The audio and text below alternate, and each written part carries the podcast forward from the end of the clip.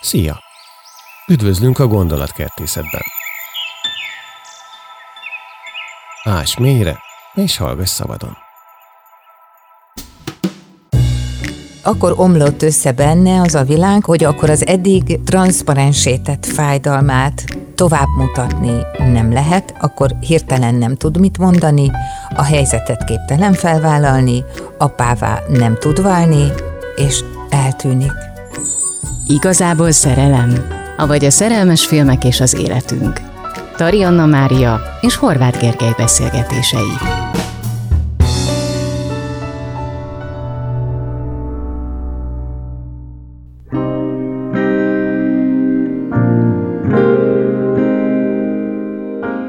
Duncan és Annie egy angol kisvárosban élik mindennapjaikat. Annie gyereket szeretne, de már nem szereti Duncant.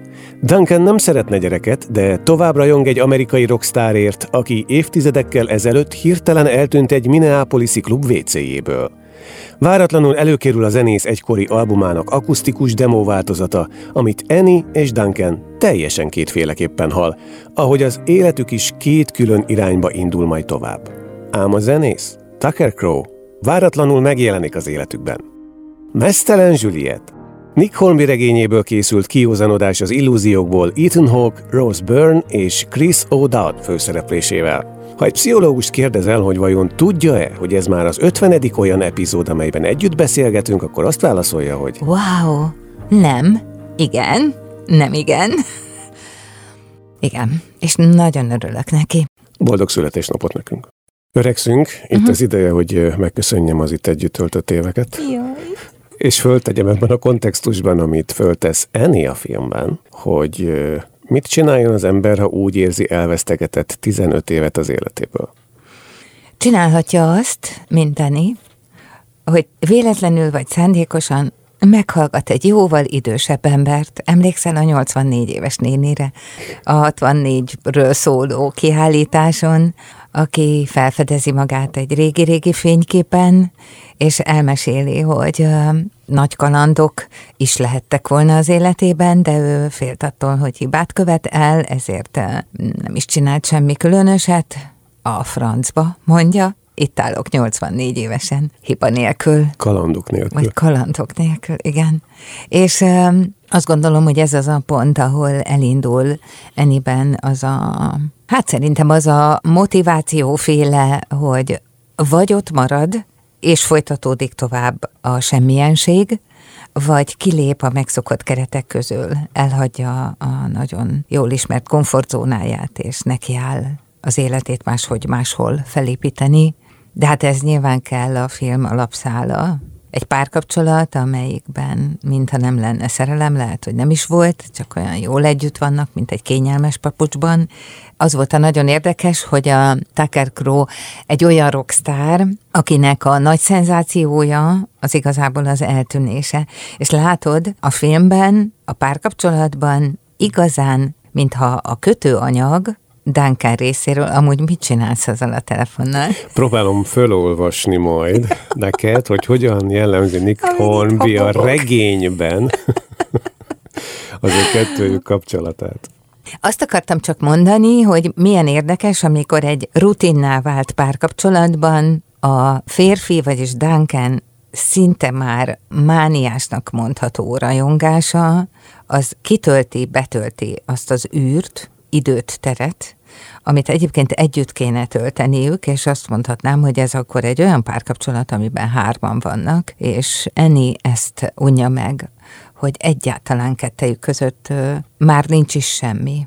És így a véletlenek összjátéka folytán Tucker Crow mégiscsak azért is úgy lesz jelen az életükben, hogy Eni révén érkezik oda. Na, hogy hogyan lesz majd ez a kapcsolat bimbódzásában, azt vegyük elő, de előtte hadd jellemezzem azt, hogy Hornby az író a könyvben, a regényben hogyan jellemezte ezt a kapcsolatot, ami Duncan és Annie között kialakult. Egy kisvárosról van szó, ami nem a kultúra fellegvára, ahhoz tovább kell hajtani az autósztrádán hal felé, akkor nem tudom, hol kell kimenni. Szóval, hogy itt ilyen alap dolgok nincsenek, és ebben a helyzetben ők megkönnyebbülten kapaszkodtak bele egymásba. Esténként együtt ittak, és hétvégeken együtt aludtak, míg aztán az együttalvások át nem alakultak valami olyasmivé, amit már nem lehet megkülönböztetni az együttlakástól. És aztán így maradtak, beleragadva egy örökös egyetem utáni világba, amelyben a koncertek, a könyvek és a filmek többet jelentettek számukra, mint más velük egykorú emberek számára. Szerintem ez annyira pontos. Zseniális. És pont ezt látjuk a filmen. Valójában az egymásra nem figyelést, a kicsit unott helyzeteket, és hogy az egyetlen parázsló szenvedély, az a rajongás, Tucker Crow iránt Duncan részéről, mert ennek még ez sincs, csak a harag olykor, vagy az indulatok. Segíts ezt megérteni, kérlek, mert én nem értem. Tehát az a pillanat, amikor mi bekapcsolódunk az ő életükbe, az még abszurdabb egyébként a regényben, de itt is eléggé tisztán látható. Tehát, hogy van egy férfi ember, aki egy másik univerzumban él, és ez most mindegy, hogy Star Wars univerzum, Marvel univerzum, vagy Tucker Crow univerzum, utóbbi annyiból gáz, hogy egy szinte nem létező életműben sikerül nem létező tényeken nem alapuló feltételezés rendszerből összeállítani egy mitológiát, amiben lényegben semmi nem igaz, és akkor ezt vitatják meg a professzor és a társai, szóval egészen elképesztő, és azt veszed észre, hogy az jó, hogy most ö, teljesen érted Enit, hogy miért nem akar ebben benne maradni, de hogy marad benne eddig egyáltalán? Ebben neki tényleg? Hogy? Azt hiszem erre mondják, hogy jobb hiány. Sokszor eltűnődhetünk azon, hogy egy-egy párkapcsolat mi a túrótól marad életben, vagy mi viszi tovább, ha a két ember között gyakorlatilag nincsen semmi, csak a közös lakáskulcs, és valószínűleg ez a jobb hiány kifejezés, ez arra utal, hogy nincs más, nincs új lehetőség, nem adódik semmi, és akkor könnyű benne maradni abban a megszokottban, ami igaz, hogy semmilyen kihívást nem jelent, igaz, hogy semmilyen különösebb jót sem jelent, de az a megszokott kitaposott papucs, az azért néha mégiscsak melegíti a lábad. Az, hogy hány évbe telik Enninek, mire tényleg meglátja a rajongásban, és ezt ugye hát a filmen az utolsó szakaszt látjuk már, amikor az infantilizmus átüt, ugye Duncan viselkedésén, mert hát azért, ahogy mondtad, ez az univerzum, amit megalkot, amiben egy iciri-piciri realitás sincs, mert jószerivel a 200 középkorú férfi által fenntartott Tucker Crow rajongói klub úgy szállítja egymásnak az információkat, hogy azt valójában valami közös fantázia szál fűzi össze, és úgy rivalizálnak egymással, hogy mindenki megpróbál valami új információt létrehozni, ha más nem olyan következtetéseken, amelyek már a kiinduló pontja se volt igaz, nem, hogy ahova eljut. Szóval, hogy ebben az értelemben 200 középkorú férfi közös meseszövéséről beszélünk. És akkor, ha belegondolsz, Ez miért jó az, ha... jellegű. Hát ez abszolút, de hogy miért kell egy univerzum napi tíz órában, ahelyett az élet helyett, amit élhetnél. És akkor az igazi válasz az az, hogy valószínűleg ott abban az esetben az univerzum jobbnak tűnik, mint a realitás, ami, amiben nehéz kérdések vannak, hogy mit kezdjünk a mellettünk élő nővel. Hogyan magyarázzuk el neki még négyszer, hogy nem akarunk gyereket, mert tulajdonképpen az egy annyira kispolgári dolog, és különben is erre a világra, és a többi, a többi, hogy ez az egész olyan nehéz.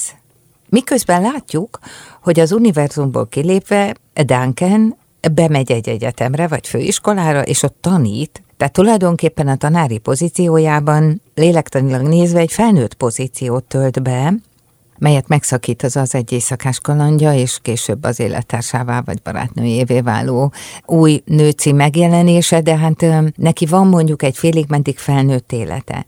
Eni ugye beszorul a helytörténeti múzeumba a családi szál okán, és úgy ücsörög ott, és nézi az elárult, elárult cápa szemet, ami ott valami kuriózum. 1964-ből. E, igen, 1964-ből, és az régi fényképek őket, mind akit oda ragasztottak, és látszik az arcán, hogy meg ahogy megy az utcán, az annyira szép, hogy két-háromszor is megpillantjuk a filmben ezt a jelenetet, ahol középkorú nőnek öltözve az a barna cipő, meg szóval borzasztó, nem a kinézete borzasztó, hanem ahogy megjelenítődik az ő mondjuk így életérzése és attitűdje, hogy minek is minek is jobban lenni ebben a díszletben, ebben a közegben, ezen emberek között, mindenki ugyanúgy jön szembe, ugyanúgy köszönsz neki, ugyanúgy nem történik semmi, és ugye az egyetlen mondjuk így szint és újdonságot az életbe, ugye Enni Huga, a leszbikus lány víz, aki meg különböző párkapcsolati próbálkozásokkal hát így felderíti, vagy elszomorítja, vagy olykor kiábrándítja a nővérét. Szóval egy olyan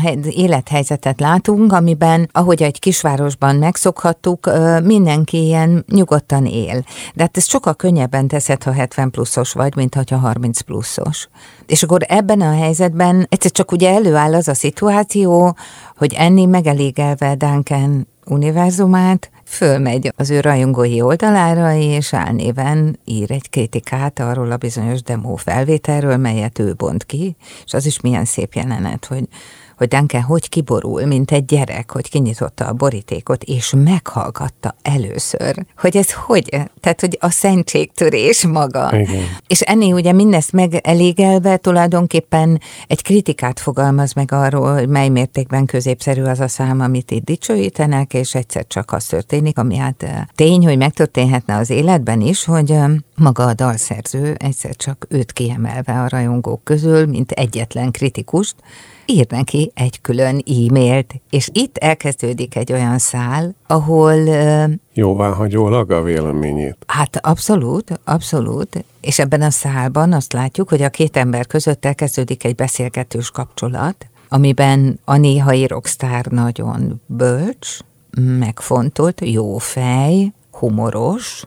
Őszinte őszinte, ahogy nyilván egy levelező partnereddel vagy őszinte, hát ugye kicsit később látjuk azon, magammal jó derültem, hogy mennyi mindent elképzelünk a, a nagy sztárokról, hogy wow, milyen élete lehet, milyen egy fantasztikus ember, és akkor látod ezt a rockstárt, aki több nőtől több gyereket elpotyogtatva itt ott a világban, azért egy olyan középkorú férfi lett, aki egy olyan 35 évnyi késéssel érik meg a saját életére, hogy hogyan is kéne felelősséget vállalni. De mind a kettőjükre ez igaz, nem?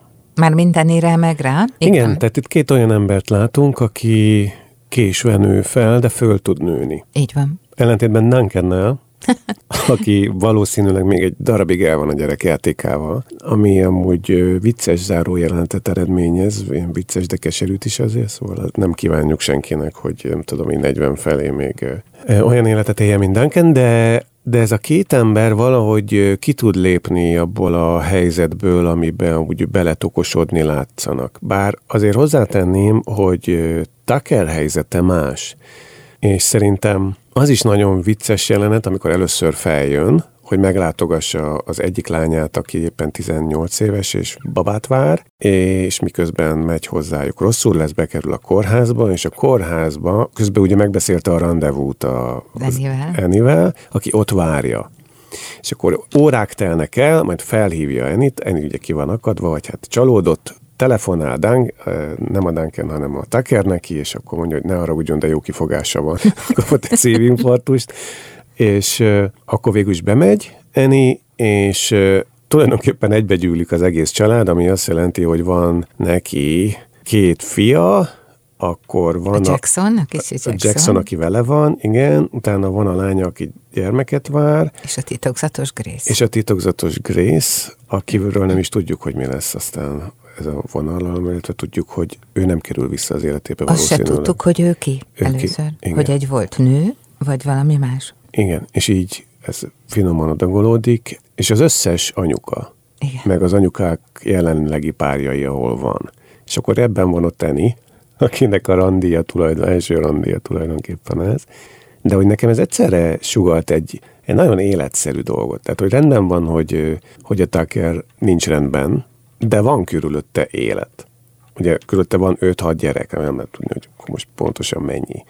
Duncan meg nem is akar gyereket. És meg is írja egyébként a levelezésben, hogy a Jackson, ugye ő volt a kisrác, Igen. amikor ő megszületett, ő az utolsó feleségétől való, akitől már elvált, de az ő birtokán él a garázsba, tehát együtt van kvázi a gyerekkel. Az utolsó, nem hagyja el. Hogy igen, hogy ő az utolsó szalmaszál ahhoz, hogy megkapaszkodjon, hogy valahogy észbe kapjon. És ezt lehet látni egyébként, hogy van egy nagyon, szerintem nagyon jó pufa apa-fiú viszony. Igen. Tehát amiben a többi gyerek kimaradt, az azért megvan ott. Igen. Ja, igen. A, a zeni meg erre próbál fölcsatlakozni. Csak azt akartam mondani tehát, hogy itt két olyan ember van, akinek sikerül kilépni ebből a helyzetből ellentétben másokkal sikerül, és hogy még egy visszatérő veszőparipámat mondjam, hogy nem megy ez gyorsan mert közel egy év eltelik, mire ők aztán újra összetalálkoznak, de hogy ö, sikerül nekik, mert mind a kettő meg tudja hozni a maga döntéseit. Külön-külön. Mindenki a maga életét elrendezte. Ugye Tucker a garázsból végül is elköltözik, és lesz egy saját lakása, Eni pedig elhagyja a kisvárost, és Londonban költözik, ahol elkezd dolgozni egy galériában, és szintén van egy lakása. És amikor ez a két ember már meghiggadva egy ponton, a változást elkezdve, és abban is gondolkodva nem erőlteti egymást a másikra, vagy egymást magukra, hanem kivárja, hogy a másik is érdeklődő legyen és kíváncsi, akkor tudnak úgy összetalálkozni, hogy abból azt sejthetjük, hogy valószínű egy együttélés lesz. Igen, ez nagyon finom véget ér. Igen. Az is, hogy megoldják. De tulajdonképpen, ahogy mondod, az nagyon szép, mert kivárják egymás változását, amihez idő kell. Abszolút. Tehát, hogy tartanak egymás felé, ezt mind a kettő úgy érzékeli, de hogy idő kell ahhoz, hogy mindenkinek a saját, saját nyomtávján még, hogy odaírjenek egymáshoz.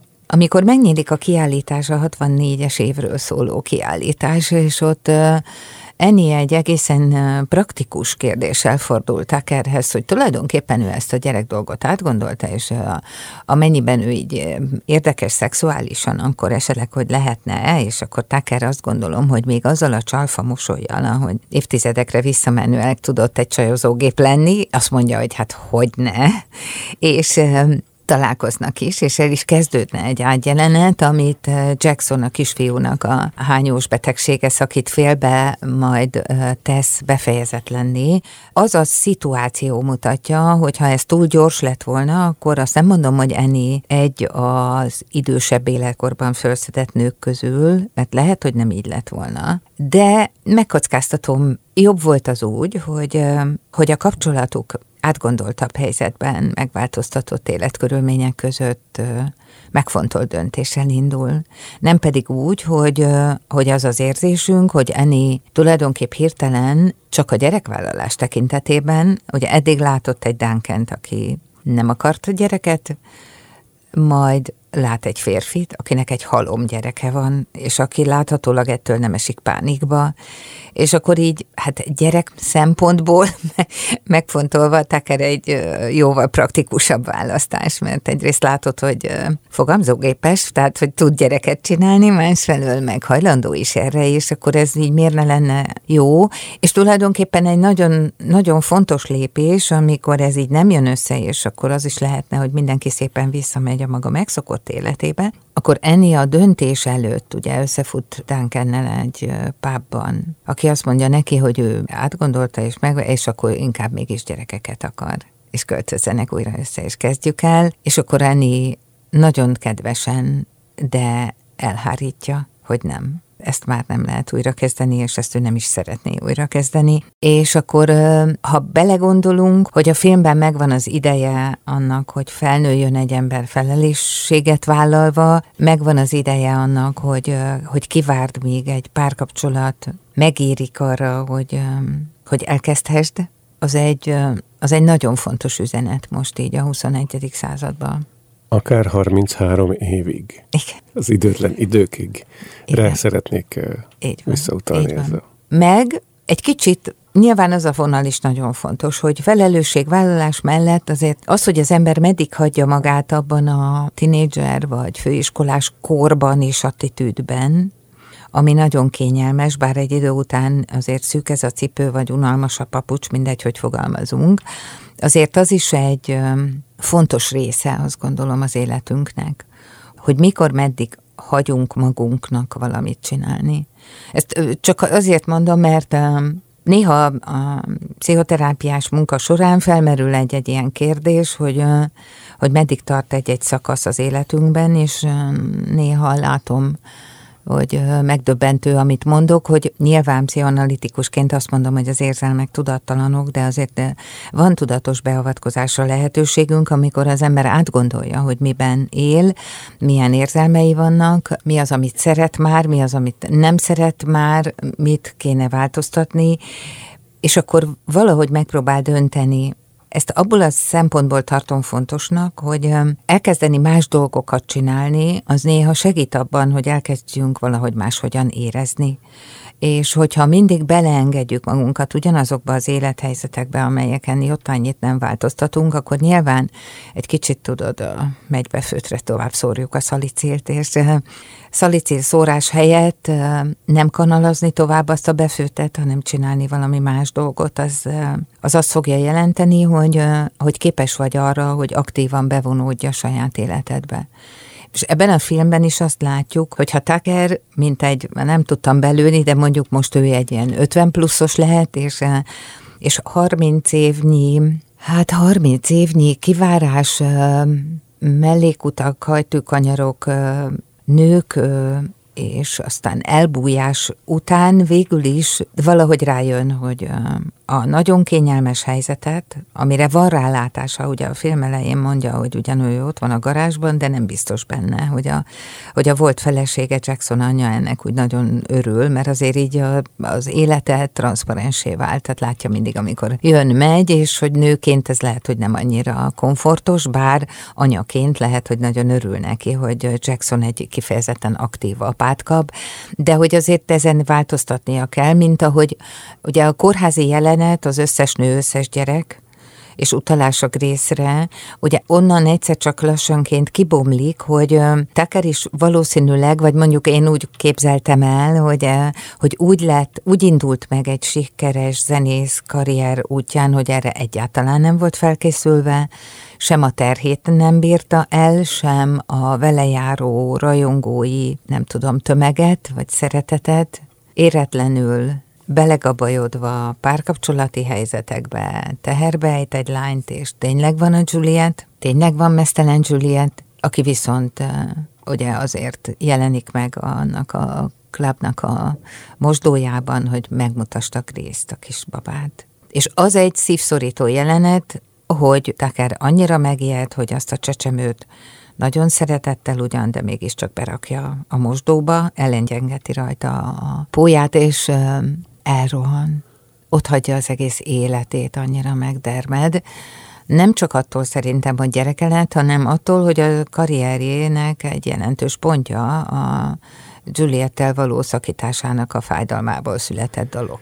Ez az egyetlen olyan vonal, amit nem tudok szimbolikusan, teljesen konzekvensen érteni ebben a könyvben. Az történik, hogy Grace-t kézbe kapja a mosdóban Juliettől, Juliet elmegy, tehát ott marad a babával, végigfut benne valami, amit nem tudunk, hogy micsoda, csak sejtünk, mert a következő mozdulata az, hogy a mosdó kagylóba belehelyezi Mint egy bölcsőbe. Olyat. Nekem pontosan a tudod, melyik bölcső jutott eszembe. Tehát így hagyni a gyereket, és uh, annak a gyereknek az a neve, hogy kegyelem. Mm.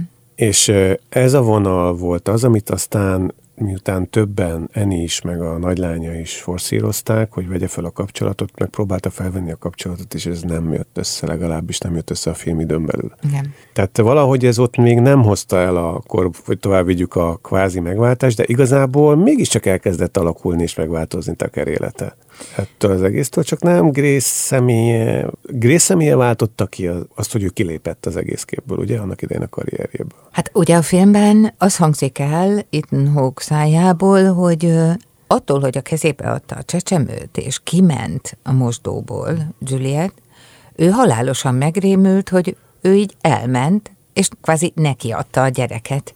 Egy, Igen. kettő, hogy menjen most ő ki az emberek közé, a Mesztelen Juliet című számot hallgató emberek közé a saját szánalmas fájdalmát megénekelni, miközben van egy gyönyörű csecsemő a kezében, és akkor én úgy értékeltem, hogy akkor omlott össze benne az a világ, hogy akkor az eddig transzparensétett fájdalmát tovább mutatni nem lehet, akkor hirtelen nem tud mit mondani, a helyzetet képtelen felvállalni, apává nem tud válni, és eltűnik.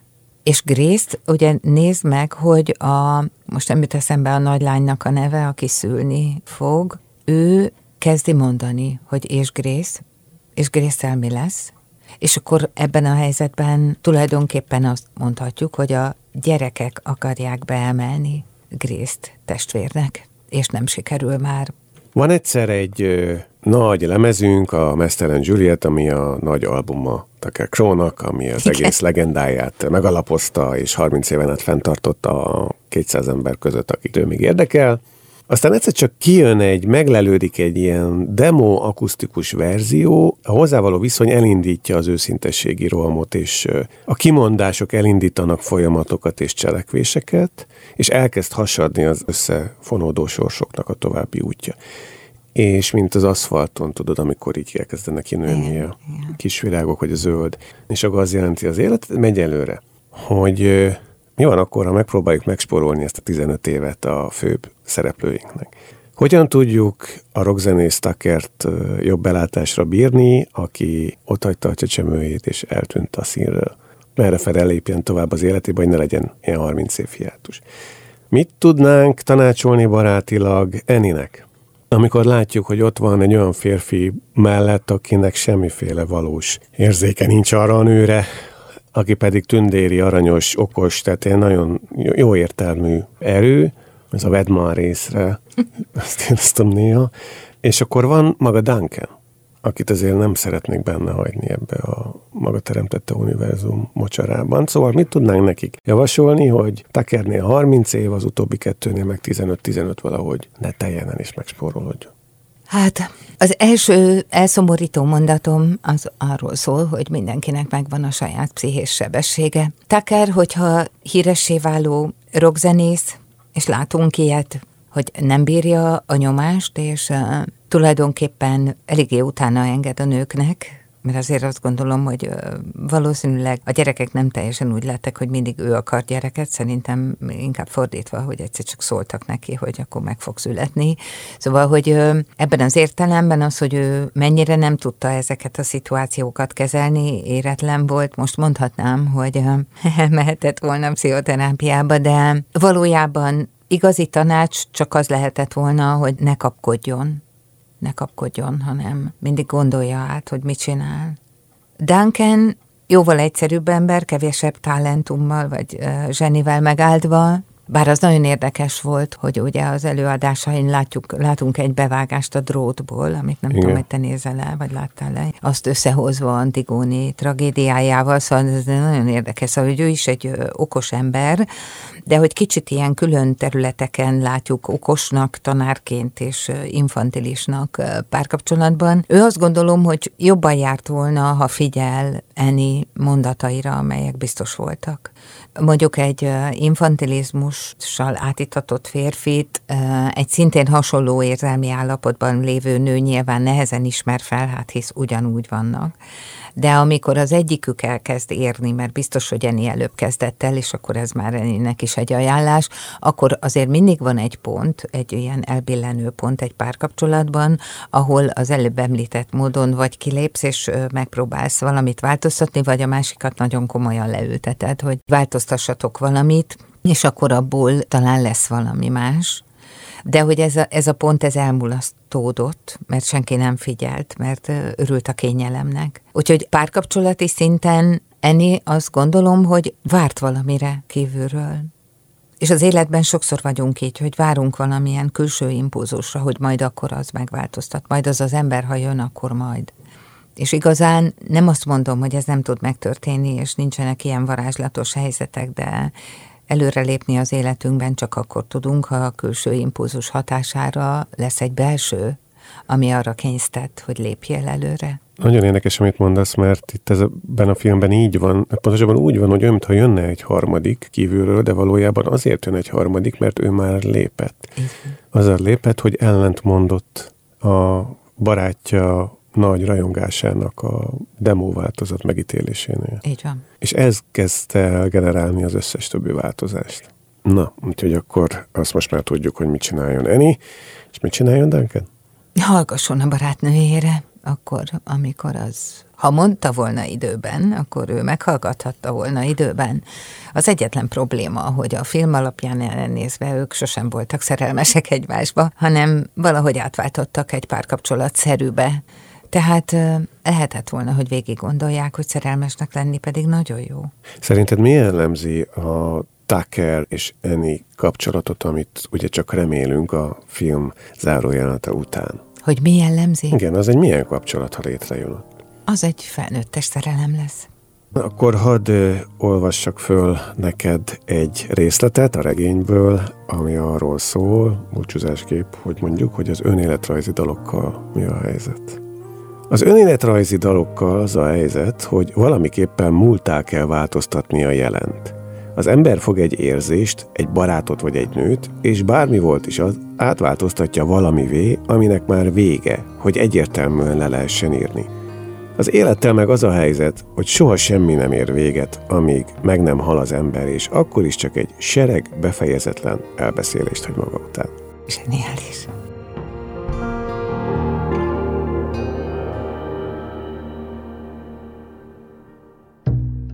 Kedves barátaink, köszönjük szépen, javasoljuk szeretettel a film megtekintését, kivált Ethan Hawke Kings parafrázisát, a Waterloo Sunset-et énekli el. Igen. Több alkalommal ezt is nagyon szeretjük, meg az egésznek van egy bájos kedves hangulata. No, ez volt az 50. epizódja az igazából szerelem sorozatunknak. Tulajdonképpen azért is ünnepeltünk így, mert Nick Hornby korábbi műveiről már beszélgettünk.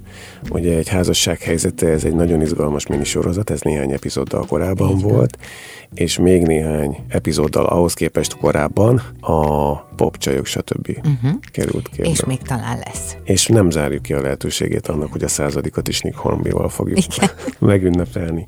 Én bátorítalak benneteket egyúttal megköszönöm, hogyha a gondolatkertészet.hu honlapon feliratkoztok. Ez egy hírlevél alapú blog, itt hetente megy egyfajta üzenet, és minden egyes üzenet mögött ott vannak az új podcastok is, úgyhogy ott is megkapjátok, illetve hogyha a streaming felületeken bekövetitek az igazából szerelem podcast okán is az egész gondolatkertészet tartalmakat. Ami ugye nem szól másról, mint a egyik mai fő üzenet volt, hogy gondoljuk újra a dolgainkat időnként, akár az alapoktól, a gyökerektől, ha úgy tetszik, ugye? Így. Na, ha így van, akkor már csak szeretném megköszönni Pacsai Attilának, Pusgergőnek és Lukács Lévének a segítséget. Két hét múlva újra jelentkezünk.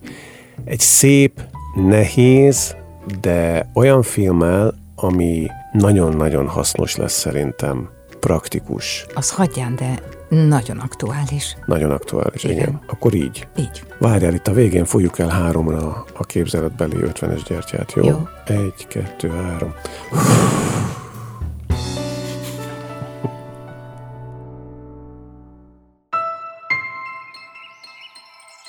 Szia! Üdvözlünk a gondolatkertészetben! Ás mélyre, és hallgass szabadon!